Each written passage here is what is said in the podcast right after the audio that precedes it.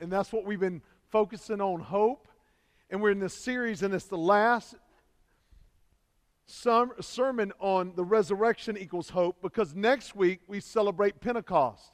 Lord willing, we get into a series where the Holy Spirit equals hope. And so, my prayer today is that you see Jesus and the hope that he brings. Uh, you know, Robbie, I love when, when Robbie prays and, and when he talks about that whatever happens in our lives is for uh, our good. It's for the good that God is going to bring about in our lives. But sometimes that's uh, uh, pleasing to me. Like, I want to hear, God, you're good, God, you're good. But sometimes I really don't like the circumstances I'm in. And so it's hard for me to trust the Lord sometimes in those circumstances that it's really for my good. So uh, let me just tell you what happened. So this week, I had to speak in Louisiana. So I was out in Louisiana. Uh, Lynette flew out there with me, and so we're flying back. It's, it's uh, late Friday afternoon. There's storms all around. If you know anything about Louisiana, you know how that the storms come off the water. And so there are these storms, and I'm going, okay, Lord, you know, uh, I guess it's going to be pretty turbulent on the flight, right? And so I'm expecting that, and the pilot is, is there in the airport with us, and I'm kind of talking to him beforehand, and he's telling us about, you know, these storms and what they do and how they maneuver around them. And I said, that's great. Then all of a sudden, we get on the plane, and my wife and I, and, and it's crowded. It's, it's, it's one of those crowded flights, and we're sitting there, and I'm on the aisle seat, because look at me, right? I, I'm not going to sit next to the window. That's, that's not going to be, eh, eh, you know, you don't want to be in that middle person because that's really awkward because you're hanging on one side of somebody you know, hopefully, and then you're body's hanging on the other side because you don't have a muffin top, so things spread. And you can laugh, it's true. And so, you know, so I'm on the aisle, and then there's my, and then there are these, um, let me try and be really sweet. There are these people that are not from America, and they're, they're really kind of um, loud and getting kind of crazy. This is a true story. So basically, long story short, they, they, they get up right before we're getting to take off. One girl just gets up and changes seats, and the flight attendant comes running over, and she's like, Look, there's going to be all this turbulence. He's, the pilot's been on there. One of the pilots has been on there saying, It's going to be all this turbulence. Uh, you can't walk around because we've already done the weight distribution. You, once you do the weight distribution, we're getting ready to take off. You, you can't do these things. Well, she's not having that. And so there's, there's, they've got some kids with them, and kids are crying, and kids are, you know, spoiled, and to be honest, and, and so they're just like really militant, hint, militant uh, about what's going on. And it got so bad. This is so we're in the flight, and she starts yelling for the. She's like, "Juice, juice!" You know, and the pilot said, "Look, if you talk, he's on there." He said, "If you talk to the flight attendant, she's just going to stay in her seat and she's going to smile. She can't move because of the turbulence. Can't do it." Because we're going through these storms. So I mean, it got really, it got really rough. This is no joke. So this is, I'm in the middle of this. I'm going, Lord, rapture, rapture, right? I, I don't want to die. I just want to I go be with you, right? Uh, you fall asleep, you wake up, everything's nice. You're in the presence of the Lord, and it's not happening. Rapture's not coming. The Lord is not answering my prayer. I mean, I'm living out Revelation. Maranatha, come quickly, come quickly, and nothing's happening. And so my wife, she's, she's looking at me. I'm looking at her like, this is cray cray. Is this Jerry Springer? Or like, we being punked here? What's going on? And so it gets, it gets wild. So like this one lady gets up with the baby. The flight attendant runs over, grabs the baby. She's like, sit down. You know, I'll take the baby. And I'm like, this is crazy. Then there's a guy behind me. I'm a third degree black belt. Sit down. He starts cussing people out. Somebody needs Jesus here. They need Jesus there. And I'm too scared to talk. I mean, it's bad. And then, and then, he's yelling at the flight attendant, like, it's your job, it's your plane. I mean, it's crazy. This is Delta. Delta means die. And so, and, so, and we're on there, and like, this is nuts. It's nuts, people. It's nuts, family. And so, I mean, he's cussing at these people. He's like, go ahead. I'm giving you a hint. Go ahead. Go ahead and run up again. I'll tackle you. Hint. And so I'm like, oh, this is, I mean, what is going on? God, please. Like, how, it was the longest hour and a half of my life to Atlanta. Like, I literally would rather you deprive me, I would rather you sit at Golden Corral and not eat than go through, right? I'd rather go through that than have to go on that plane. I mean, it was just awful. And, and I'm going, God, where's the hope? Like, if everything is for my good, I don't see any good. And of all the places I could be on the plane, of all the seats I could be, everything happens to, it just has to happen around me. The people in front who are not from America, who are going buck wild, the people who are behind me screaming and yelling. I mean, like right behind me, right in front, and I'm stuck in the middle, like it's it's just a bad sandwich. That's all I can say. I have to relate it to food. And I'm going, God, where's the hope in this?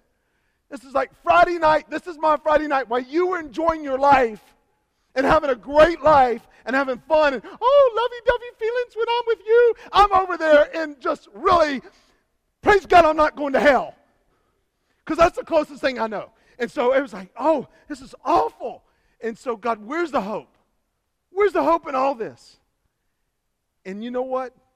What's amazing is in the midst of all that, I could go to Jesus and he became an anchor for my soul. In the midst of people cussing and yelling, and it's going to get violent and it's just awful, I, my heart was breaking. My heart actually broke for the people that weren't from America because, I mean, I just, man, they need Jesus.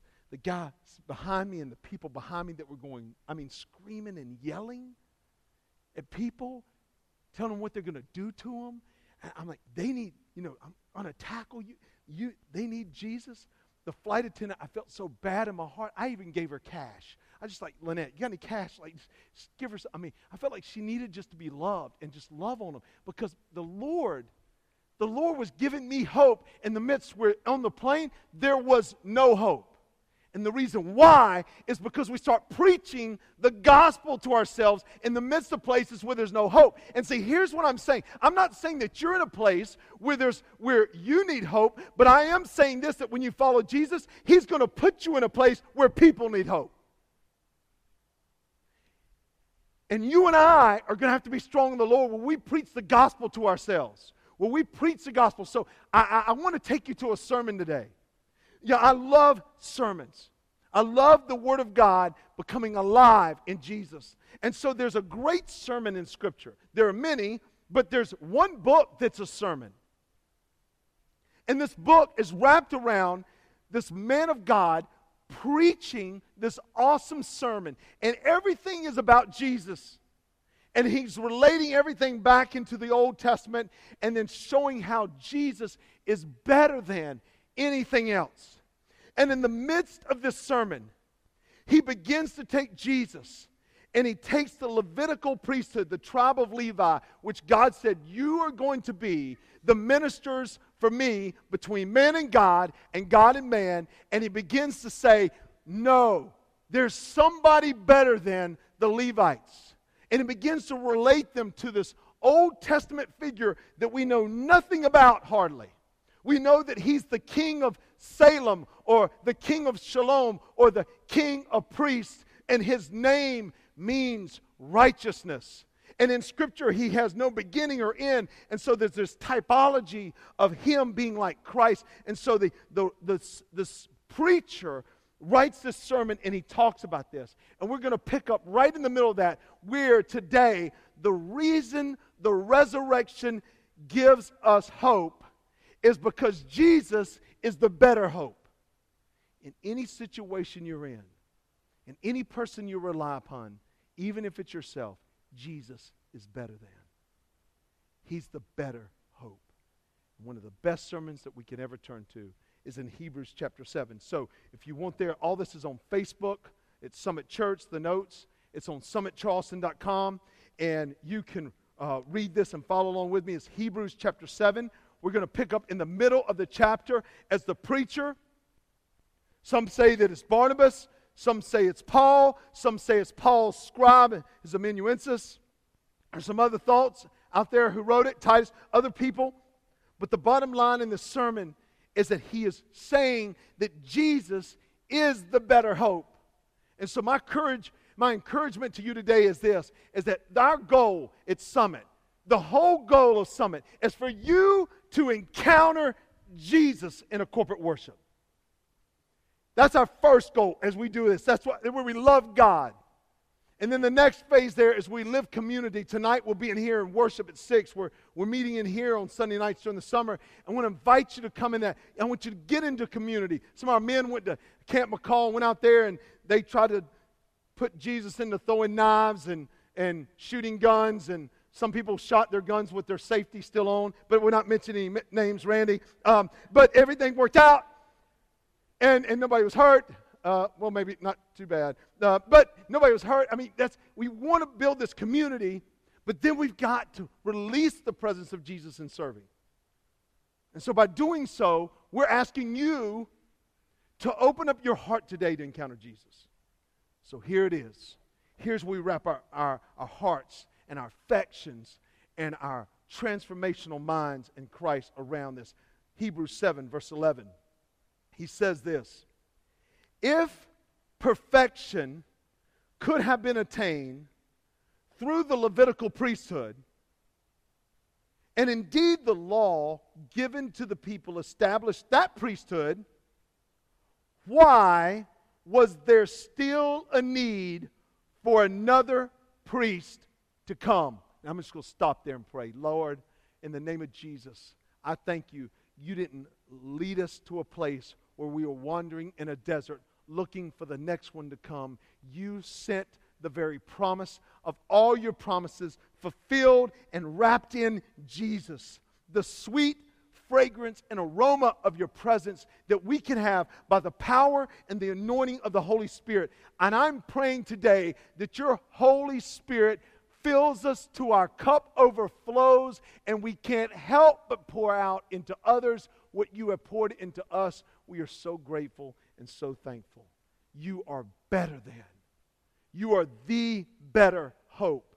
You are the better way. You are the better life. You are the better love because you give the better grace and you give the better mercy because you have better kindness and because you have better self control and because you have better patience, and because you are better at long suffering, we rest in Jesus.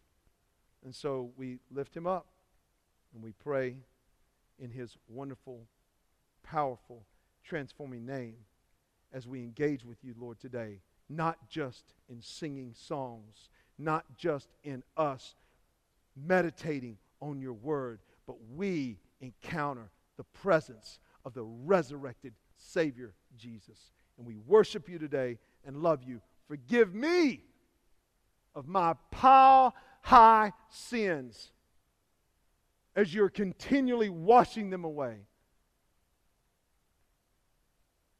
May you increase. Decrease. In Jesus' name, the saint said, What? Amen. So here's the point, and I'm going to give you some explanations to the point. The point is this the reason the resurrection gives us not just hope, because Jesus is the better hope. And so today, out of anything, if you have hope of a future in a job, you have hope of a future in a relationship, I want you to know today that Jesus is better than all that. He's the better hope. And we're going to land this plane of the resurrection equals hope on the better hope, which is Jesus. And here's an explanation why.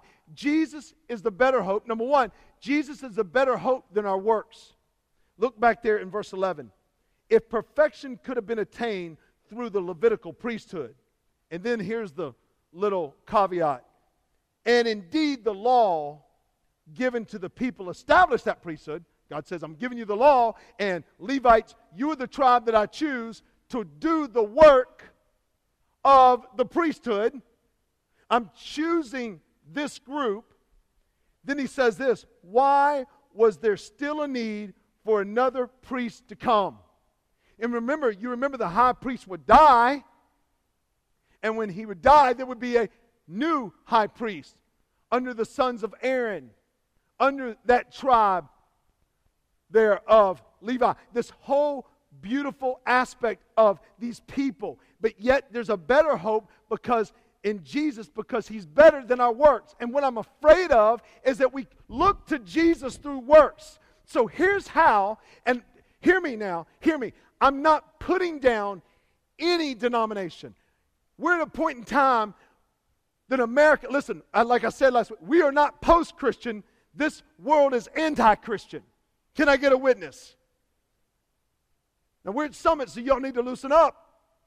I know some of you grew up that if you spoke, you were going to burn. The only thing you're going to burn is when we bring out the disco ball and say disco inferno. You're okay to speak.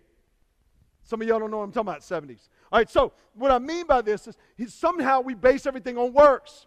We base, uh, uh, we try to make our relationship with God and we put it into this nice linear capsule of works. So some people are baptized as infants. Some people go through this catechism of teaching. Some people uh, go through the rituals of walking forward and, and standing in front of a church and saying, Yes, I've received Christ. And then maybe there's this uh, public profession of baptism, or maybe there's these confessions, or maybe these, these acts of service, or maybe I'm going to be married to the church or married to somebody else and, and, and rites. And so we put it into a nice linear trail. And I want you to know that that is not, that does not mean that you are saved and have a relationship with Jesus. You do not have a relationship with Jesus because you do the things of God. Jesus preached against it in Matthew 7. Well, didn't they said responded? Didn't we prophesy in your name? Didn't we cast out demons in your name? Didn't we work with many miracles in your name? And Jesus said, What, saints? Depart from me. I never what? Yes, knew you. Because it's built on a surrender. When was the moment you surrendered your life to Jesus Christ? That is the moment that God had done a miracle in your life that you see that you need Jesus that you see that there's this great gap that you can't cross. And the only one who can stand in it is Jesus. And the only way that's righteous is Jesus. It's not by doing these things. Now that's, that's a linear work.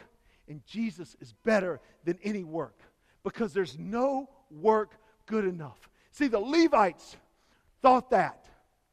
The Levites were there, that no one could be better than the Levites. Think about this no one, God chose them from the Torah, the Old Testament, the law. It chose them. This is the tribe. But that was just a foreshadowing. They were chosen. They were the chosen tribe to stand between God and man. And here's what the Lord showed me John, they could offer sacrifices, but they could never be the. You didn't get it. They could offer sacrifices, but they, they could never be the what? Sacrifice. See, it goes back to this linear movement of works. If everything is done by what we do, that's a, that's a work, and Jesus is better than that because there's no work that's going to stand in front of the Lord except Jesus. In fact, I want to quote to what Warren Wiersbe said. In fact, Aaron Aaronic priests did not sit down at all, spiritually speaking, for their work was never done. In other words, he says, there were no chairs in the temple. See, when you base your life on works, and your relationship with God on works, your work is never done. Your work is never enough for the Lord. It's never enough. And Jesus is better than work. He's better than any work. Like, this is not a work for me, this is a joy for me. Like, let's, let's keep going. I want you to see something. Drop down with me to verse 18 and 19 of chapter 7. The former regulation, that is the law, is set aside because it was weak and useless. Verse 19 For the law made nothing perfect.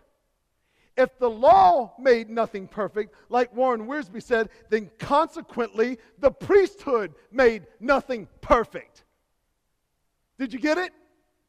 If the priesthood makes nothing perfect, then their works make nothing perfect. For the law makes nothing perfect, and anybody working by the law makes nothing perfect.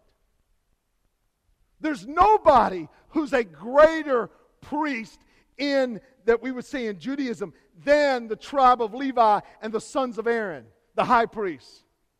But scripture goes on to say that those were foreshadowings of the one because they could not fulfill the sacrifice, but the great high priest would not only offer the sacrifice, he would become the sacrifice. And so now, what do we do in response to him being the sacrifice? Well, now we release the presence of Jesus in Ephesians 2 8 through 10. I, the Lord, Holy Spirit, led me to this passage because it's a popular passage and because you, some of you might recognize this. Ephesians 2 8 through 10 in the New American Standard says it this way For by grace you have been saved through what? And that not of yourselves. It is the gift of God, right? It is the gift of God, not a result of works, so that no one may boast. It's not a work. Jesus is better than works. So we're released from it. Then he goes on to say, For we are his workmanship, created in Christ Jesus for good works, which God prepared beforehand so that we would walk in them. We walk in these works, his workmanship. Y'all know what that Greek word is. I've taught you. It's the word where we get poem. So we are God's poem to the world. Uh, we're, we're to be read by all men. So we are his poem. The workmanship is poetry, it's beautiful, it, it means something, it has rhythm to it. It has a metric to it. And that's what he's saying that our works have a rhythm. We don't just bounce from here to there to here to there. There has there's a there's a there's something to it. There's a poem. So I'm in that plane. My responsibility is to be God's poem, not a problem. And so I have to release that. You see what's beautiful? Let's keep reading. Let's go in Hebrews chapter 7, verse 19. For the law made nothing perfect, and a better hope is introduced by which we draw near to God. This is where in theology we talk about the nearness of God. And, the, and I feel like the Lord just wants me to let you know this idea that God is so good by His kindness. He's allowing us to draw near. We're not just calling out into space and into air, but God is allowing us to draw near to Him. But let's keep going there. Verse 20. And it was not without an oath, others became priests without any oath. Verse 21. I'm going to explain that in just a little bit, Lord willing. But he became a priest with an oath when God said to him, The Lord has sworn and will not change his mind. You are a priest forever. And then I love this in verse 22 because of his oath, Jesus has become the guarantor of a better covenant. He is the guarantee of it. And so what happens is, in uh, as we work and release the presence of Jesus, the work has already been done. He is better than. There's not any work you can do to satisfy your relationship with Jesus. There's nothing you can do post salvation. Uh, there's nothing pre salvation. There are no works that you and I can do. Jesus is the guarantee, He is the one. So let's go back up and keep reading there in verse uh, 11, 7, chapter 7, verse 11, and let's, let's read. If perfection could have been attained through the Levitical priesthood, and indeed the law given to the people established that priesthood, why was there still a need for another priest to come? In the order of Melchizedek, not in the order of Aaron. So what he's saying is, here's this guy, I'm, they're relating Jesus to this, to this Melchizedek, this priest that, that we see Abraham give a tenth to. He gives a tenth of all that he has to this guy. And in Scripture, there's, he has no genealogy. Like there's nobody says who's his father and, and then who's his descendants. There's no beginning or end. It's, it's this typology of Jesus. He said they didn't come. Jesus doesn't come from the tribe of Levi. Let's keep reading. Verse 12 For when the priesthood is changed, the law must be changed also. He of whom these things are said belonged to a different tribe, and no one from that tribe has ever served at the altar. Look at verse 14. For it is clear that our Lord descended from who, saints? the tribe of Judah. Jesus came through the tribe of Judah. He didn't come through the tribe of Levi because the law can't make anyone perfect. The law is not intended to. Galatians 3 17 through 24, if you want to read that later on, explains that. But the law was never intended. And, and what happens is he's saying, listen, the prophecies were foretold that the scepter, the ruler, the king would come from the tribe of Judah. So he's not coming from the tribe of Levi because the priests, the works of man, mean nothing to God when it comes to our salvation. But let's keep reading. For it is clear that our Lord descended from Judah, and in regard to that tribe, Moses said nothing about priests. There's nothing in the Old Testament about the tribe of Judah being priests. And when we have said, is, uh, and, excuse me, and what we have said is even more clear if another priest like Melchizedek appears. Look at verse 16. One who has become a priest, not on the basis of regulation, that is, the tribe of Levi you're appointed, as to his ancestry, but on the basis of the power of an indestructible life.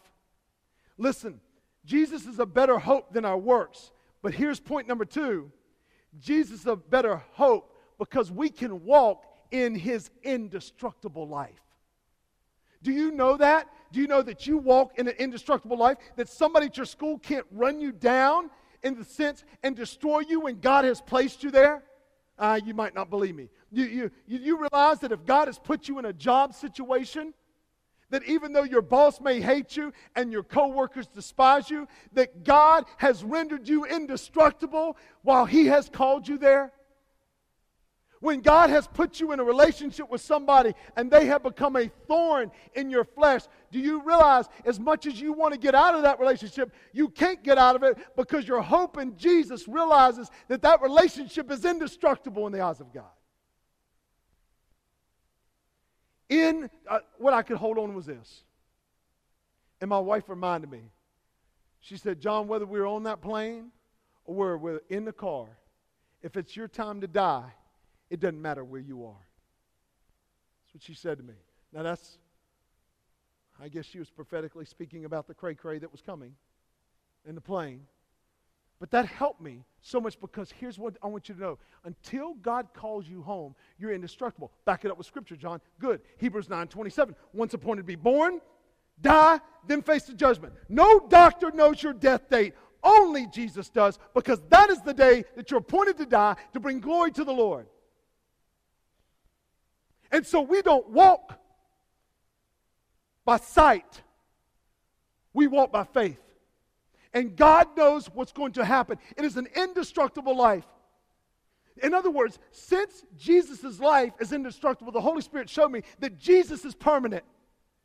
Do you realize that we walk in the life of Jesus indestructible? Our salvation is indestructible. Our salvation is permanent. You can't lose what you didn't earn. You can't lose it.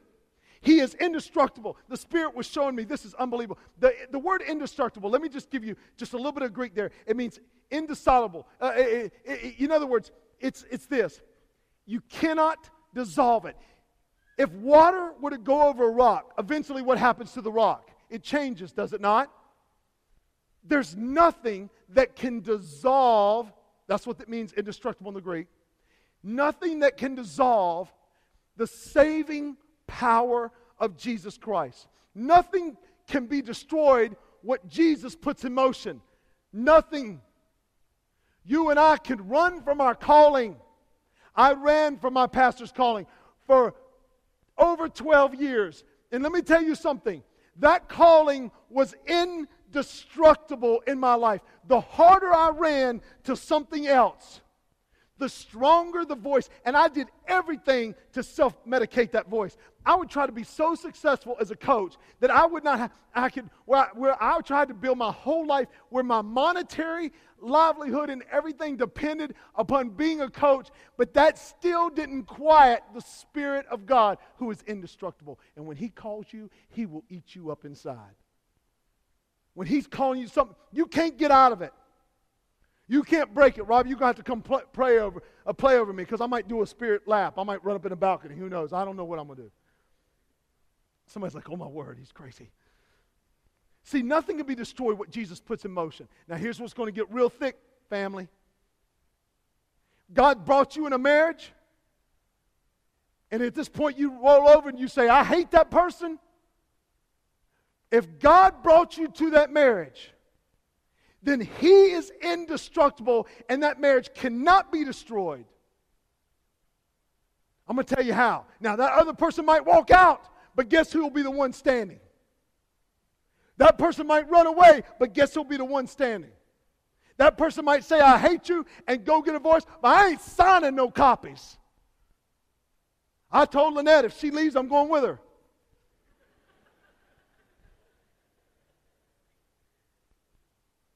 It's indestructible. See, I can't control the other person. I can't control what the outcome of the other. Other person may go get divorced, remarried, also, but I'm going to tell you, I'm standing. The indestructible Word of God has spoken in our lives, and we have to ride it until there is nothing else. God is going to give that to you. Listen, indestructible. That's why He says in Matthew 19 6. So they are no longer, what's this? They are no longer two, but one. Therefore, what God has joined together, let man not separate. Because God is saying your marriage should be indestructible. When you find that person, let me tell you something. Don't be bringing home nobody you're going to spend the rest of your life with. Why are you, why are you spending your time on what's, what's temporary when you need to be spending your time on what's permanent? Because temporary things will leave you scarred. Right, saints? Because it's indestructible, the indestructible Word of God. Listen, your gifts and calling that God has given you are indestructible. You could sit there. I had a phone call this week on somebody in this room. I'm not mentioning any names sitting in the back. So he don't even know. He didn't, hey, I bet when he came to CSU, he didn't know that God would use me, little preacher boy, nothing. And they were calling me, asking him about a job. Should we? Should we not? I said, let me pray about it. No. Then I said, no, I'm kidding. Yeah, you need to take him. Because listen, when God's put something in you, you can't, you can't run from it. You cannot run from it. Listen, I'll back it up. Romans 11, 29. For the gifts and the calling of God are what, saints? That's a big word, I know.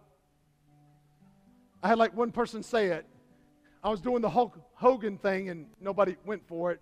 Hulkamania is running wild. Never mind. And so right? The giftings or the gifts and the calling of God are what, saints? Yeah, you can't change it if you wanted to. That's me. I couldn't run from past. Just eat me, eat me, eat me. And God gave me grace. He could have said, John, you're just so disobedient. I'm just going to take you home. But God is kind. And so he let me stay, and it ate me more, and it ate me more, and it ate me more, and it ate me more. I know Coach Padilla standing in the back. The Lord is speaking to you, and it eats you, and it eats you, and it eats you. And you wonder why, and you wonder why, because his calling is irrevocable. And everybody around you says, What are you doing? And God says, What am I doing? Sorry, brother, I love you. What about a plan? God's plan is irrevocable. Job 42, verse 2.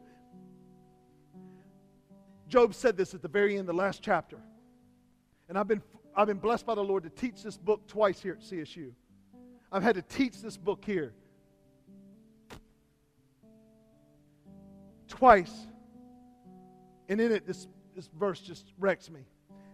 Job said to God in the very last chapter, I know that you can do all things. No purpose. Other, other versions say plan. No plan of yours can be thwarted. When God has a plan for you and you're sitting there in high school, God has a plan. You can't stop His plan. You can run. The wicked flee when no one is chasing, but the righteous are bold as a lion. You know why wicked people are constantly on the move? Because they can't ever settle. Why? Because they don't have a settled heart. Okay, I'll go over here. Because they don't have a settled heart.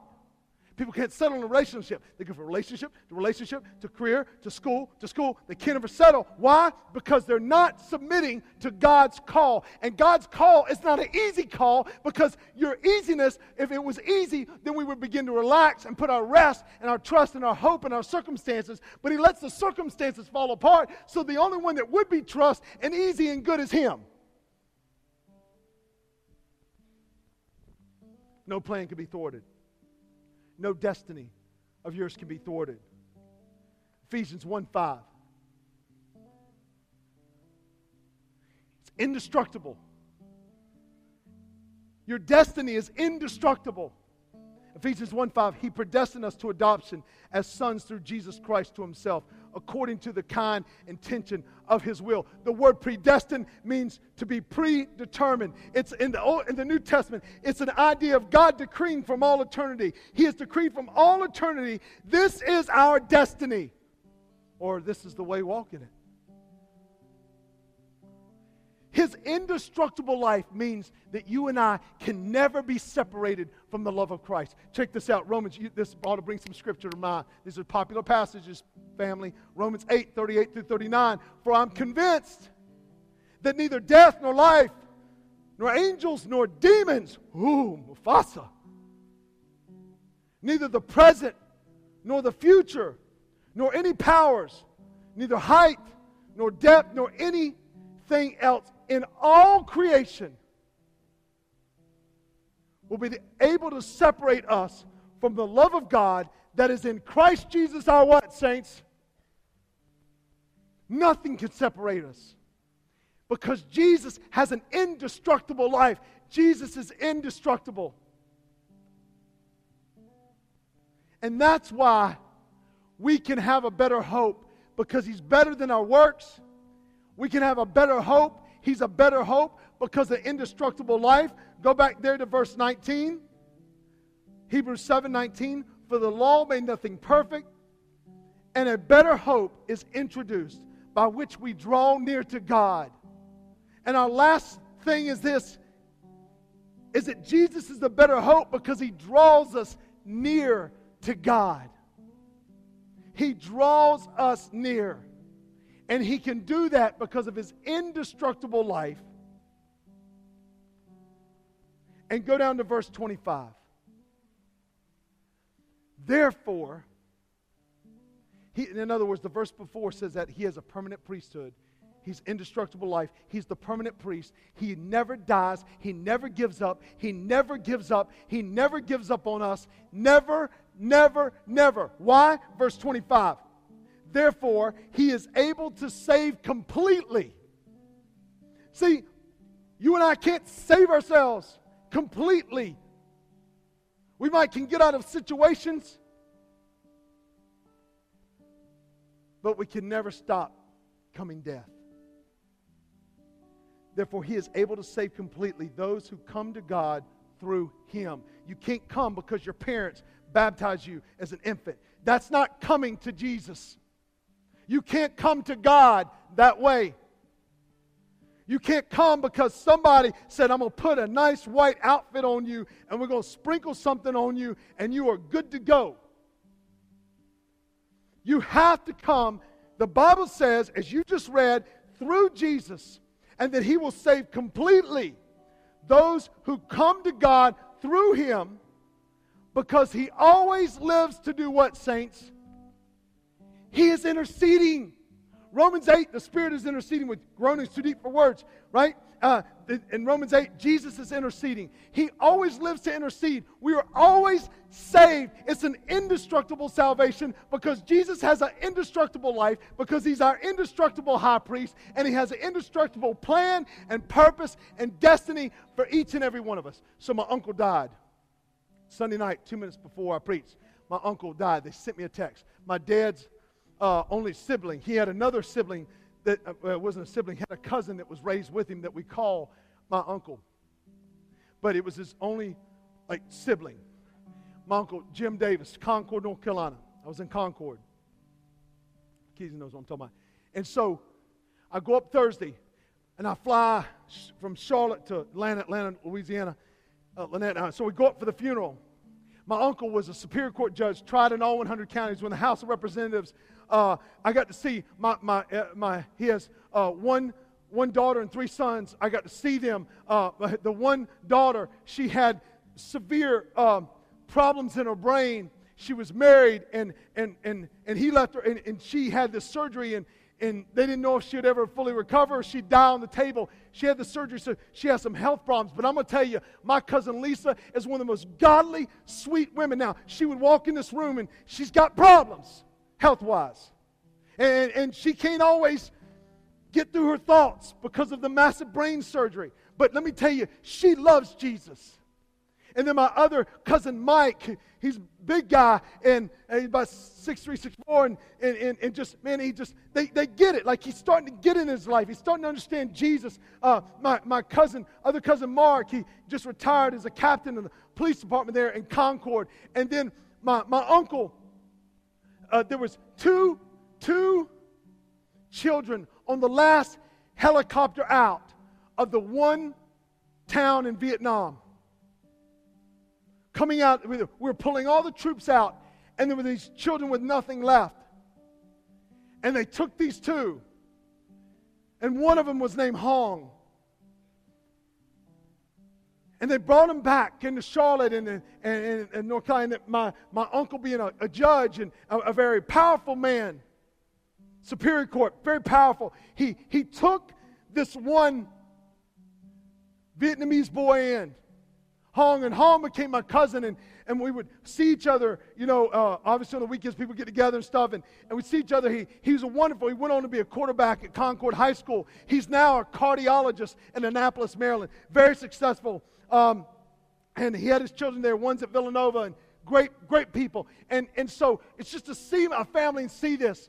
And so then they begin to sing and, and, and talk about my uncle. We're in this big, massive church, First Baptist Concord. It's massive. And my uncle had been there forever. And, and, and so there was this male chorale singing. And, and the guy on the front was an older gentleman. And Robbie, he had to be about almost 80 years old. And they were singing, How Great Thou Art. And he was weeping because my uncle had touched him. And so he was just, and, and he was, and it was tearing me up. I'm just looking at it like, Lord, this is, it's one of my favorite songs. Please sing that at my funeral. But sing it with power. Don't be singing it like Humpty Dumpty said on the wall get some people up here can bring the noise. You know what I mean, Robbie? Like, bring it. And so they're singing, and then, then the pastor, my uncle's pastor, gets up and tells a story about a guy named Jim Murphy. I believe that's his name. And my uncle, this 18 year old boy, jumps this woman, beats her up, and takes, takes her money. And so I'm to land this, land this sermon. Here's what happened. They take the money in, and, and he goes in front of my uncle. It's a felony. And my uncle said to the bailiff, he said, Bailiff, and I don't know what county he's in now. My uncle, they, he traveled all over North Carolina. He's, his nickname was Life, Jim Life Davis. Do you understand what I'm saying, people? If you walked in this courtroom, he'd say, before the roll call, he'd say, uh, uh, if you're found guilty in my courtroom, I'm going to punish you to the fullest extent of the law. Call the roll. I mean, he was a, he loved Jesus, but he ain't playing no games. Y'all with me? That's my, that's my people. They crazy. Like they hit first and then ask questions later. Y'all, y'all were raised that way too. And so, uh, so he, he tells that 18 year old, he said, he said, young man, that's how he kind of talked. Young man, you're going with the bailiff. And I want that bailiff to take you all around North Carolina Central Prison. Trust me, he sent many people to Central Prison on death row. And he said, I want you to take him over all that whole prison. And I want you to take him to the electric chamber. And I want him to see everything. And I want you to bring him back to me. So they took him to Central Prison in Raleigh, which I've been in before. It's uh, not a great place to be. And so uh, to the juvenile area right beside it. And, and then um, he comes back and he says, Young man, you have two choices. Which one will you choose? You can either, for six months, you can go and work for that lady and do whatever she says and whatever she needs, and you will pay back all that money back and then some back, and you will do whatever for six months. You will take care of that poor lady whatever she needs. You will do everything. Or you'll be sentenced to five years in central prison. Make your choice. Well, guess what he chose?